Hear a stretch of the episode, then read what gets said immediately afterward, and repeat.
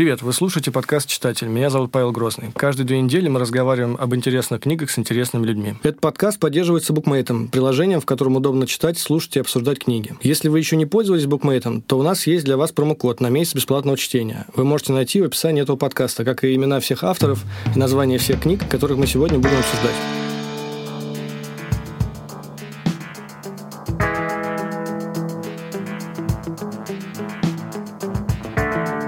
Сегодня мы говорим с Марией Кувшиновой, кинокритиком и автором трех книг.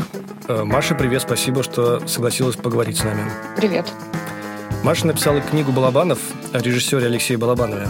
Книгу «Кино как визуальный код». В этом случае название расшифровывать, наверное, не стоит. Понятно, о чем она. И в прошлом году вышла замечательная книга Александра Миндадзе «От советского к пост-постсоветскому».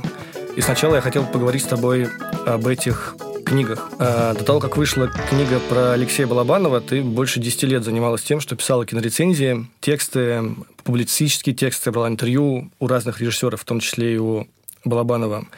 И мне интересно, что произошло с тобой, какой импульс случился и почему ты в какой-то момент решила написать книгу о, о, о одном из твоих любимых режиссеров, при том, что к тому моменту ты уже написала очень много тысяч слов об этом режиссере? На самом деле это был заказ редакции журнала «Сеанс», и э, заказ этот поступил ко мне задолго до того, как эта книга была написана и опубликована. А, «Сеанс» мне помогал встречаться с людьми, которые имели отношение к Балабанову. Балабанов в тот момент был еще жив, я с ним встречалась, но, как ты сказал сам, я работала в Москве на full тайм И в тот момент, когда Балабанов умер, и стало понятно, что книгу надо делать скорее, потому что весь материал был уже собран, и четыре года как-то валился в голове, я поняла, что с ежедневной работой это все, в принципе, несовместимо. И как раз так получилось, что я уволилась из афиши и просто поехала на месяц в Петербург э, в сеанс писать эту книгу. Поскольку она варилась четыре года, то она была написана э, буквально там за месяц-полтора, и, в общем, после этого я осталась в Петербурге, уже больше в Москву не возвращалась. Так получилось. А она, как я понимаю, было два издания одной этой книги. А, и в первом издании были... Э, к сожалению, ее невозможно сейчас купить, я понимаю, нигде. И, и никто ее не отсканировал в интернете, она тоже не лежит. Вот, ее довольно да. трудно в 2018 году взять и почитать, если у тебя нет друзей, у которых эта книга лежит. У сеанса существует уже много лет, практически с начала его существования, из 90-х годов, так называемая черная серия, где они издают э, максимально подробные э, издания по по поводу тех режиссеров, которые им кажутся важными. Вот первым был Сакуров, и, собственно, Балабанов писался для этой черной серии. Э, первая часть книги — это, собственно, его биография, и вторая часть — это эссе разных авторов, э, посвященные разным аспектам его творчества. Тираж этой книжки был тысяча экземпляров, она стоила довольно дорого, там под тысячу рублей, э, потому что это такое большое крупноформатная в толстой обложке издание, она разошлась ну, практически сразу, там, за пару месяцев после выхода. И mm-hmm.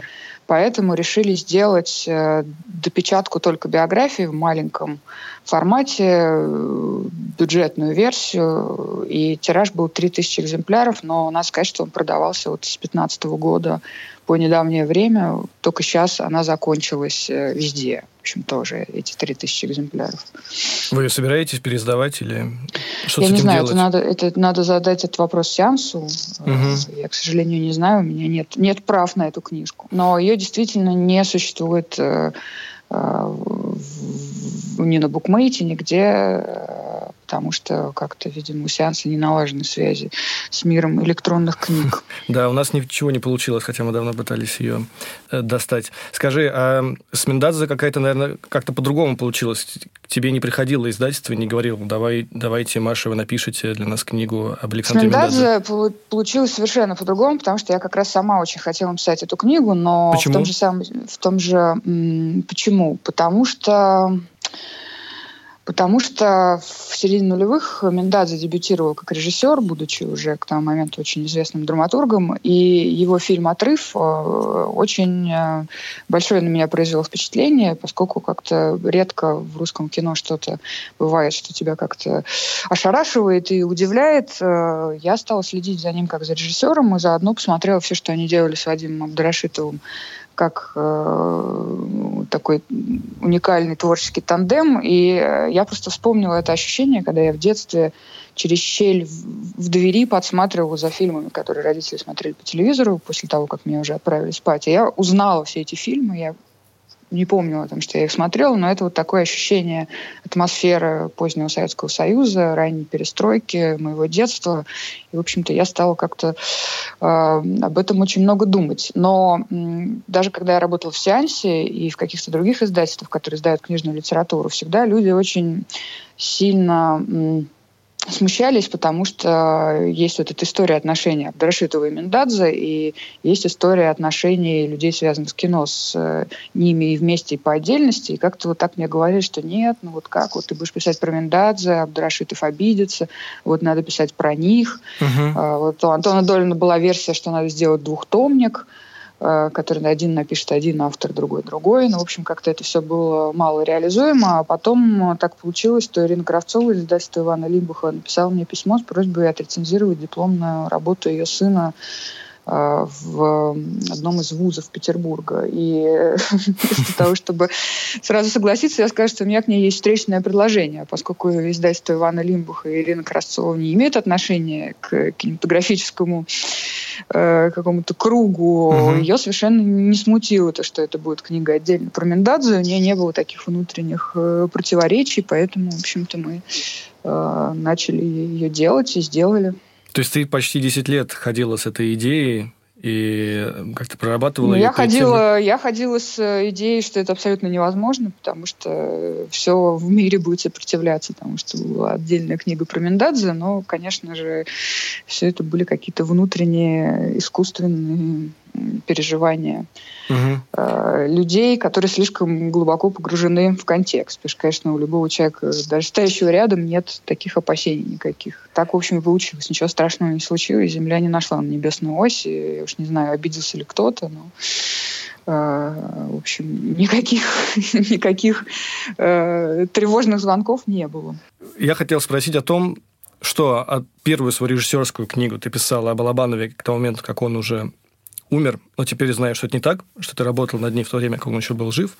А Аминдадзе еще, слава богу, жив, и ты писал эту книгу, а, видимо, работая вместе с ним. Я хотел спросить, на самом деле, отличаются ли, а, отличается ли сильно эта работа, когда ты э, выпускаешь книгу, понимая, что человек, э, о котором ты пишешь, он ее уже не прочитает, и наоборот – ты знаешь, это какой-то самый важный вопрос. И на самом деле главная причина, по которой я четыре года не могла написать э, книгу про Балабанова, это именно то, что было совершенно невозможно э, писать о нем, пока он был жив, как это не ужасно звучит, но то есть мне было невозможно, потому что, конечно, последний его фильм, он э, ну, так финализировал его фильмографию, то есть я просто не понимала вообще, как к этому подходить, пока не знаю, ужасно, может быть, звучит, пока его фильмография не была завершена. И, конечно, эта проблема есть. Но с Миндадзе я нашла, в общем, какой-то обходной маневр, потому что действительно его весь его творческий путь, начиная от середины 70-х годов, он был связан с этой советской реальностью. И, в общем-то, эта книга о на самом деле не только о Мендадзе, но и о том, как через его э, тексты и потом через его кино э, была представлена вот эта советская, постсоветская и далее реальность. И э, его новый фильм, он э, новый фильм, который он сейчас собирается снимать, новый сценарий, он как-то он немножко уже находится вне э, именно этой темы, поэтому можно сказать, что эта книга о определенной теме в творчестве режиссера, которое уже, в общем-то, отходит э, на второй план из-за неактуальности. То есть фильмография его продолжается, но она mm-hmm. продолжается уже в стороне от этой темы. Поэтому это, в общем-то, этот подзаголовок, который э, даже на сайте Озона не могут правильно написать, и все время одно пост куда-то проваливается, э, он э, на самом деле именно связан с тем вопросом, который ты задаешь, да, потому что этот режиссер продолжает, и я надеюсь, еще будет продолжать долго свою э, фильмографию, но вот эта тема и то, как она преломлялась в его творчестве, она может быть закончена. Это интересно, то, что обе э, твои книги – это формально биографии режиссеров. Ну, как ты уже сказала про книгу о Мендадзе, то, что это на самом деле книга о, о, о советской эпохе, о конце советской эпохи. В случае Балабанова тоже там не очень много мы узнаем, мне кажется, о том, не знаю, какой был распорядок дня у этого режиссера, как он там, не знаю, просыпался, что он делал, с кем он встречался, какие у него были отношения с теми или иными людьми. То есть это биография, но это творческая биография, да? Это, это важно для тебя, то, что когда ты пишешь биографии этих людей, чтобы там было больше их фильмов, чем их самих? Ну, я, я, честно говоря, не знаю, там, э, я не знаю, насколько вообще возможно написать какую-то более э, желтую биографию этих авторов, и интересно ли это кому-то, и, может быть, э, когда-нибудь это будет сделано, но все-таки те люди, с которыми у них были личные отношения, они еще живы, угу. и не все из них, возможно, готовы на эту тему говорить. В общем, я думаю, что такие биографии могут появляться только через очень много-много лет, как э, вот биография Маяковского «Ставка жизнь», да, которая как Да-да. слоеный пирог, там идет три слоя в очень такой правильной пропорции, и становится понятно, насколько это все взаимосвязано, э, насколько это возможно применительно к людям, которые э, с нами или там были с нами совсем еще недавно, я не очень понимаю, но, в общем, слава богу, у меня такой задачи и не было, потому что с самого начала все это было Э, определено как киноведческая работа.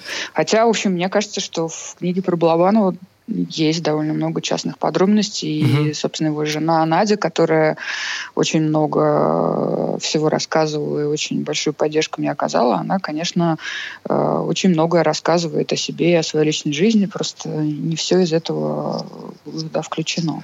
А как реагировали твои герои, когда ты первый раз подходила к ним с э, словами, что я буду писать книгу про вас, или я хочу написать книгу про вас? Книга про Балабанова, она была как бы спродюсирована сеансом, угу. у которого с Балабановым были всегда близкие отношения, и там всегда была просто полная поддержка по всем интервью.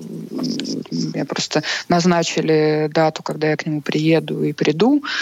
А, я встречалась с Ильяновым, там с Надей, они все были абсолютно... То есть они знали заранее, и мне к ним не надо было подходить, все было спродюсировано. Угу. Что касается Миндадзе, то мне кажется, что он просто не поверил сначала, что я буду писать под него книгу, потому что э, моя первая встреча Миндадзе состоялась, когда я только пришла в газету «Известия» в 2001 году, и меня буквально на второй день э, или на третий Юрий Александрович Богомолов, отец ну, знаменитого театрального режиссера Константина Богомолова, отправил брать интервью у Миндадзе, ни одного фильма, которого я в тот момент не видела, и для меня это было что-то такое советское, перестроечно-пыльно, неинтересное, и угу. я приехала на велосипеде брать э, его интервью в Дом кино, а в тот момент еще не было принято ездить по Москве на велосипеде, и женщины на вахте отказывались меня впустить этим велосипедом в фойе, поэтому чем большая часть интервью была посвящена тому, как бы нам пристроить велосипед, потому что велосипедных замков еще тоже не существовало. Поэтому, в общем, видимо, он запомнил меня скорее по этому велосипеду и был удивлен. Э, мне кажется, что uh-huh, uh-huh. я к нему спустя там, 15 лет пришла с другими какими-то предложениями, но, по-моему, он остался доволен. В общем, благодарит меня каждый раз, когда мы видимся или переписываемся. Э, твои книги написаны понятным и доступным языком, несмотря на то, что это больше, чем биографии, и скорее какие-то культурологические исследования, там много от эссеистики и так далее, и так далее. Ты как-то специально ставила себе такую цель, чтобы их мог прочитать человек, которого нет кинообразования или у которого нет культурологического образования, и который просто вот случайно знал, знает, э, узнает фамилию э, режиссера и просто берет ее в книжный магазин, начинает читать, и ему становится как все понятно, то, что он там читает, и поэтому он ее покупает. Да, я это делаю специально, как я на днях узнала из почтовой рассылки сайта Republic, э, фигура говорящего невозможно без фигуры слушающего. Поэтому, конечно, да, я специально делала так, чтобы это могли читать люди, э, любые, э, видимо, потому что я работала в медиа и хочу, чтобы у меня были просмотры и лайки. А насколько важно смотреть фильмы параллельно чтению книги? Потому что я до, до, до того, как э, столкнулся с этой книгой, не смотрел фильмы. Ну, я вообще не очень насмотренный человек, надо сразу сказать. Э, Миндадзе, и, который, и сценарий, который, которым он писал, и который он сам снимал. Но после чтения сразу хочется, естественно, их посмотреть. Насколько важно эти фильмы смотреть вместе с книгой? Или ты, тебе кажется, что можно ее, их читать, э, э, можно эту книгу читать не не, не просматривая фильмы параллельно? Я об этом эффекте не думала, но мне действительно это говорят практически все, что они начинают читать и параллельно их смотреть. А, я про это вообще не думала, но думала я про то, что а, как-то просматривая ретроспективно какой-то массив э, фильмов, э, оставшихся от Советского Союза, что э, релевантно сегодня и что можно смотреть для того, чтобы лучше понять, что это было. И, собственно говоря, одной из причин, по которых эта книга написана, было то, что именно в фильмографии Абдрашитова Миндадзе можно найти довольно много каких-то скрытых вещей, которые были просто настолько тонкими, что э, они просказывали, просказывали сквозь решетку цензуры. Да? И э, Именно поэтому я на них обратила внимание, потому что там очень много текста и подтекста. И, конечно, э, я рада тому, что этот эффект э, э, как бы возник, и эффект того, что к ним стали возвращаться, потому что, собственно говоря, я их рассматриваю в ряду каких-то других важных появившихся сегодня инструментов для того, чтобы понять, что было, вот, что это был этот поздний, uh-huh. поздний советский мир. Я, собственно, в предисловии упоминаю и книгу Юрчака «Это было навсегда, пока не кончилось», да, и книгу Светланы Алексеевны, uh-huh. да, да, которая просто дает ну, такую отмычку да, к, ко всей этой реальности и до сих пор, в общем, некоторые вещи объясняет нашей жизни. То есть это очень такой важный просто набор инструментов. И книги Светланы Алексеевич, которые совершенно другим методом сделаны э, и совершенно другим по отношению к творчеству Миндадзе Абдрашиту, и тем не менее оказывается, что там очень много пересечений и тем, там, даже на уровне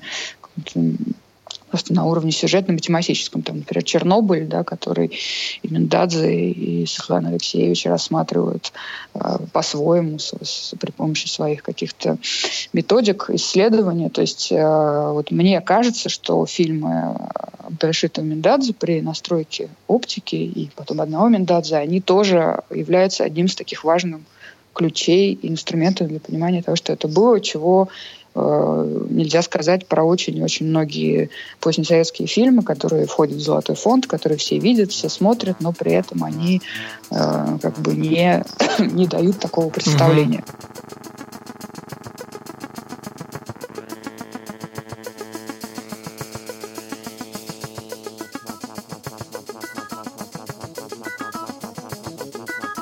Хорошо, э, давай поговорим о том, э, что ты читала о кино, Какие книги я имею в виду? И я хотел бы, чтобы ты рассказала о каких-то книгах, не обязательно, чтобы это были книги про кино, но о книгах, которые повлияли на тебя как в свое время, как на кинокритика, и как на зрителя, и как на автора.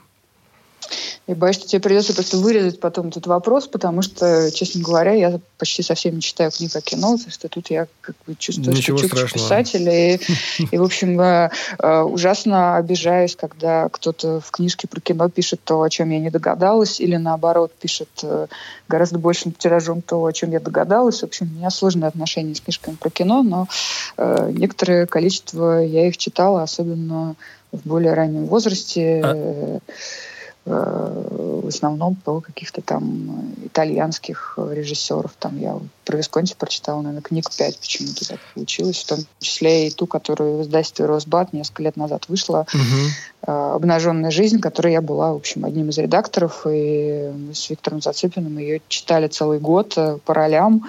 И, в общем, это была, наверное, какая-то самая приятная работа в моей жизни, когда мы, э, закапываясь в этот перевод, сидели и смотрели на Google Maps, где в Милане находится это здание, и ага, ага. как оно выглядит, потому что описание очень было барочным, и э, нужно было на русский язык переводить так, чтобы это было похоже на правду. А, а как так получилось, что тебя не, не очень интересовали книжки про кино? Просто потому, что там всегда было что-то очень интересное, что можно почитать, какой-то fiction, я не знаю, нон-фикшн. Дело что... в том, что в, в, в конце 90-х, в начале нулевых не было абсолютно никаких книжек про кино. Угу. Была вот эта вот э, серия букинистических изданий советского времени, э, типа книги э, Андрея Базена «Что такое кино», э, которую я купила на журфаке, я помню, еще на первом курсе, и смотрела на нее 20 лет непонимающим взглядом, пока, в общем, не начала писать свою, и тогда я ее прочитала, потому что тогда мне стало понятно, что, что имелось в виду. А, не было ничего этого, не было. Не было доступа к англоязычной литературе, ничего этого не было. Все mm-hmm. приходилось э, просто эмпирически из фильмов, и потом уже из каких-то публикаций э, очень мало издавалось книг про кино, и до сих пор издается очень мало на русском языке их. Поэтому, в общем, как-то э, приходилось обходиться без них.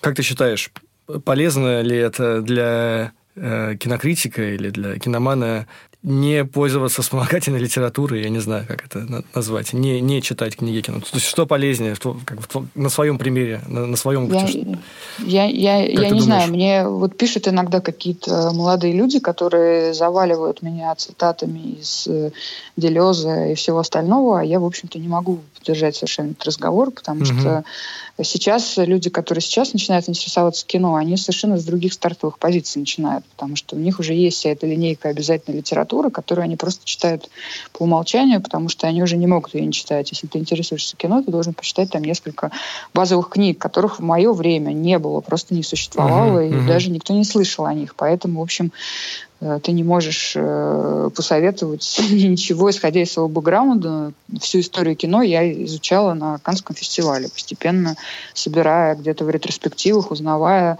о чем-то. Когда я приехала в 2004 году на Канский фестиваль и увидела живого Гадара, я была вообще потрясена, там, что он жив до сих пор. И, собственно говоря, такого доступа к кинематографу тоже не было. Были видеопрокаты, потом появились пиратские диски. И, в общем, mm-hmm. я смотрела тоже фильмографиями каких-то классиков на пиратских дисках, но это тоже уже было, когда я уже начала этим заниматься, потому что там в 90-е я из Ясенева в культовый видеопрокат на журфаке не ездила. Когда я уже пришла учиться, его уже не было. Я не знал, что есть... Точнее, я не знаю ни одного человека, который бы дочитал э, книгу Делеза «Кино до конца». Вот. Хотя я знаю нескольких, которые пытались это сделать. Ну, может быть, нет. На самом деле это же довольно большой комплексный вопрос, связанный с тем, что, возможно, в русском языке просто нет аппарата для того, чтобы эти французские э, философские произведения переводить, потому что mm-hmm. мы же не знаем, как они воспринимаются французами в французской культуре, а то в каком виде они доходят до нас, это тоже очень большой вопрос, как бы как, как это все переведено и как это все встроено в язык, который десятилетиями не занимался разработкой этих понятий. Расскажи о своих читательских привычках. Как ты читаешь, утром или вечером, с бумаги или с экрана, дома или выходя погулять на улицу? Ну, я читаю в основном зимой, потому что летом я катаюсь на велосипеде, Mm. качаюсь в гамаке. В общем, э, нет, я пока работала активно после окончания института и до момента отъезда из Москвы. Я, честно говоря, вообще ничего не читала, как, видимо, очень многие люди в похожей ситуации. Я читала mm-hmm. там, пять, пять книжек в год э, и совершенно без этого не страдала, потому что я очень много смотрела кино, и, в общем, мне совершенно как-то мир книг э, был от меня в стороне. Потом, когда я перестала работать, я стала, наоборот, очень много читать. Э, и я читаю как угодно. Из экрана, из, из экрана айфона, из киндла, из планшета и в бумажном виде. То есть мне абсолютно, меня совершенно сводит с ума в общем, многообразие книг и э, легкость доступа к ним. Uh-huh, в общем, я сижу uh-huh. каждый день, захожу в приложение Goodreads и смотрю, что прочитала несколько моих э, очень много читающих товарищей, таких, например, как э, кинообозреватель кинопоиска Татьяна Шорохова, которая Э, ну, просто я не понимаю, как, как, э, откуда у нее есть ресурсы, она читает просто там по, по книге в два дня совершенно разных жанров. И вот в прошлом году она меня подсадила на комиксы, и теперь у меня еще новое, значит, направление появилось. Теперь я рыскаю в поисках. Э, я, конечно, не читаю про супергероев Марвел, это как-то уже сложновато, но я рыскаю в поисках каких-то э, более сложных историй. И, в общем, их тоже оказалось абсолютно астрономическое количество. Интересно, я как раз хотел просить, изменя... меняется ли количество книг, которые прочитывает человек, когда он переезжает из Москвы в Петербург? Ну, Способствует ли Петербург тому, чтобы 50... ты... Чтобы ты начинал больше читать? Ты прикидываешь, где ты смотришь. Да, я... Ну, еще просто у меня нет необходимости ходить в офис, да, да, я просто сразу, как только я перестала что-либо делать постоянно, я сразу прочитала там 100 книг за полгода. Так. Класс. Э, вот, и в прошлом году тоже. Но вот в этом что-то как-то лето началось рано и совершенно выбивает хорошая погода из режима чтения. Я пытаюсь как-то читать тоже на пляже, но Kindle неудобно читать на пляже, потому что жучки заползают на экран ага. и лапками, лапками переворачивают страницы. Такой чувствительный экран. Эм, как ты, ты сказала про комиксы. Какие еще темы и жанры тебя интересуют? Что, как, книги про что ты читаешь? Э, комиксы или вообще? Ну, можешь рассказать про комиксы, а потом вообще. Я э, пока не очень много прочитала комиксов, э, хотя думаю, что все это будет продолжаться. Так получилось, что я решила сделать к выходу э, не выходу фильма «Смерть Сталина» обзор э, комиксов, э, которые были сделаны про Россию и Советский Союз в разные годы, и довольно много посмотрела этого, э, э, потому что оказалось, что это очень интересное как раз э, тоже собрание штампов и стереотипов о России, угу. Советском Союзе. И, в общем, он укладывается в довольно определенный набор, который я вчера с удивлением обнаружила весь практически в фильме «Красный воробей», который вроде бы рассказывает шпионскую историю Э, которые вроде бы происходят в наши дни, потому что там мобильные телефоны, сотовые и социальные сети упоминаются. Ну, в общем, все, все абсолютно э, вот в таких переработанных штампах холодной войны, все э, из которых можно встретить в комиксах. Там всегда есть балет, всегда есть какой-то красный цвет, всегда есть мумия Ленина, которая, видимо, как-то волнует. И все это, в общем-то, продолжает как-то существовать в массовом сознании. И вот даже сегодня, в 2017 году, э, в кинематографе также существует примерно в таком же неизменном виде. Но mm-hmm. есть какие-то очень... Нет, меня совершенно поразило то, что это особый язык, тип повествования, и там есть какие-то вещи, которые совершенно невозможно делать в кино. Э, просто потому, как э, устроено твое взаимоотношение с этой страницей, с разворотом, когда ты можешь это смотреть и все в хронологическом порядке, линейно, и ты видишь страницу целиком. То есть это такой внутрикадровый монтаж, который ты сам делаешь, э, в том числе взаимодействуя с этим с этими разворотами. А что касается остальных книг, то я в основном читаю нонфикшн, потому что мне очень трудно заставить себя читать э, художественную литературу. И сейчас, когда я стала меньше кино смотреть, я стала чуть-чуть больше ее читать. Но угу. пока я смотрела кино, я, я читала вообще только нонфикшн. Про что? Ну, я... У меня какими-то такими тематическими блоками это получается. Например, прошлой зимой я читала э, огромное количество книг про нацистские концлагеря. Как-то так получилось, что э, я как-то зацепилась за одну и потом прочитала еще очень много книг и съездила даже в Дахау. В общем, mm-hmm. как-то так какая-то такая тема, а поскольку доступ действительно неограниченный, как-то никакого центра насыщения нет, то можно бесконечно, бесконечно это выкапывать и читать дальше. Я читаю с большим интересом те книги, которые появляются о современной России. Вот недавно прочитала книжку Михаила Идова про его существование в России в качестве главного редактора GQ. Да, я тоже не удержался и прочитал Книжку ее книжку Петра Померанцева, который работал на телевидении в чуть ранний, более ранний период. И тоже, ну, то есть это такие мигранты во втором поколении, которые вернулись. Там Миша жил в Советском Союзе, а э, ну, детьми они уехали или подростками. В общем, они возвращаются, и у них такой взгляд, с одной стороны, инсайдера, и с другой стороны, аутсайдера. В общем, дает какие-то интересные наблюдения. То есть тебе, тебе в этих книгах нравится какая-то новая перспектива на на, на то, что сейчас и здесь происходит. Да, потому что, ну, потому что хочется как-то понять, э, что же с нами такое происходит. И, в общем, через описание э, людей, находящихся в определенном, на определенном наблюдательном пункте, это может быть легче сделать, чем через свой собственный опыт. Ты сказала про книжки о, о концлагерях, и, может быть, ты расскажешь про пару, которые произвели на тебя наибольшее впечатление из этих. Если можно вообще не знаю, выделить что-то. Э, да, можно выделить что-то. На самом деле э, я могу даже давать инструкцию реально, как э, начинать это читать, потому что, конечно, Давай. и, в общем-то, какие-то вещи, которые очень важны, они переведены на русский язык. Это книги Прима Леви, угу. «Человек лета» — это книга, которая была написана сразу после того, как он э, ну, там, в 50-е, 60-е годы, после того, как он... То есть по горячим следам, и она была довольно мало востребована. И его более поздняя книга, которая была написана незадолго до смерти «Канувшие спасенные», которая mm-hmm. тоже, тоже издана на русском языке, и, э, собственно, книга Агамбина, что остается после Освенцима, который с этими текстами работает и их интерпретирует. Вот это, мне кажется, такая точка входа uh-huh, uh-huh. для тех, кто всерьез хочет это все читать. Хорошо. Э, расскажи о последних книгах, которые ты прочитала, можно там об одной или парочке, и что ты собираешься прочитать прямо сейчас?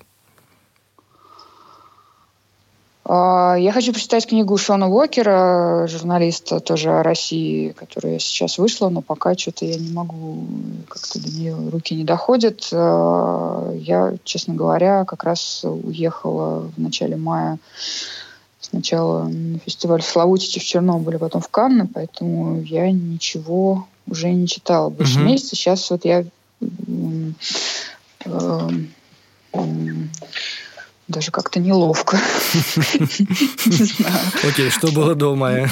Ну, последние книги, которые меня впечатлили, это были комиксы как раз. Это такой старинный аргентинский комикс, который называется «Итернафт», про человека, который путешествует вечности, он э, черно-белый, он э, начинается с того, что человек сидит в кресле у себя дома, и вдруг перед ним возникает э, другой мужчина, который говорит, что вот он путешественник в вечности, путешествует по мирам, и он в нашей реальности последний раз был в точно такой же вечер, когда за окном начинался снегопад, он со своими друзьями сидел и играл в карты, за окном начался снегопад, люди начали падать э, замертво, потому что это был не обычный снегопад, а начало инопланетного вторжения. Дальше mm. они делают себе э, какие-то значит, костюмы, э, защиты и э, выдвигаются в свой город и понимают, что это очень многоуровневое вторжение, и что бы они не предпринимали для того, чтобы воспрепятствовать этим инопланетянам, каждый раз э, все это проваливалось, и, в общем-то, никакого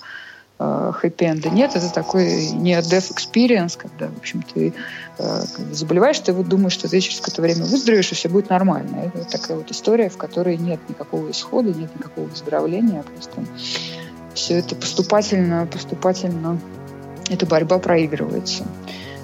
Хорошо, большое тебе спасибо за этот интересный разговор, и мы будем ждать новых книг. Да, Таких спасибо. же классных, как те, которые ты уже написала. Спасибо. Хорошо, спасибо. Дорогие слушатели, если есть темы, жанры, книги, про которые вы хотели бы услышать в нашем подкасте, то пишите нам на подкаст собакабукмейт.ком или оставляйте комментарии на странице подкаста в Букмейте или в iTunes или еще где-нибудь, где вы можете оставлять комментарии. Нам очень э, нужны ваши отзывы. Спасибо.